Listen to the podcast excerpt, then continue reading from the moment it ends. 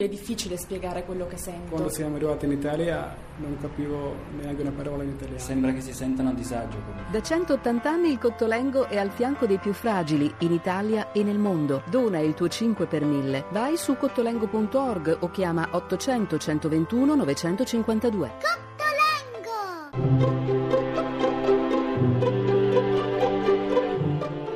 Il pensiero del giorno.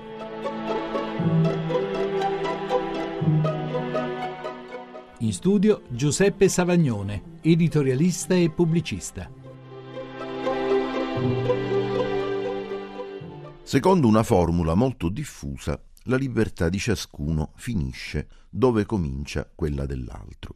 In questa logica, la presenza dell'altro, con le sue esigenze, con la sua libertà, sempre in qualche modo ci condiziona e ci rende meno liberi.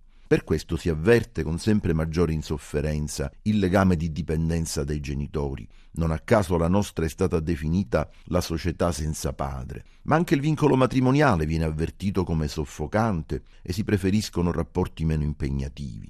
Perfino i figli diventano in questa logica un limite alla propria libertà. La crisi demografica del nostro paese non è solo effetto della crisi economica, dipende anche da questa concezione della libertà. Oggi molti preferiscono prendere un cane che impegna di meno, magari abbandonandolo per strada quando diventa un intralcio per le vacanze estive.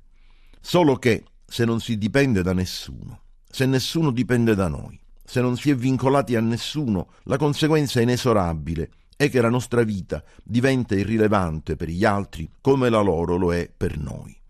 E già adesso accade che qualcuno, solo dopo mesi, venga trovato morto in casa sua perché nessuno si era accorto della sua assenza. La trasmissione si può riascoltare e scaricare in podcast dal sito pensierodelgiorno.rai.it.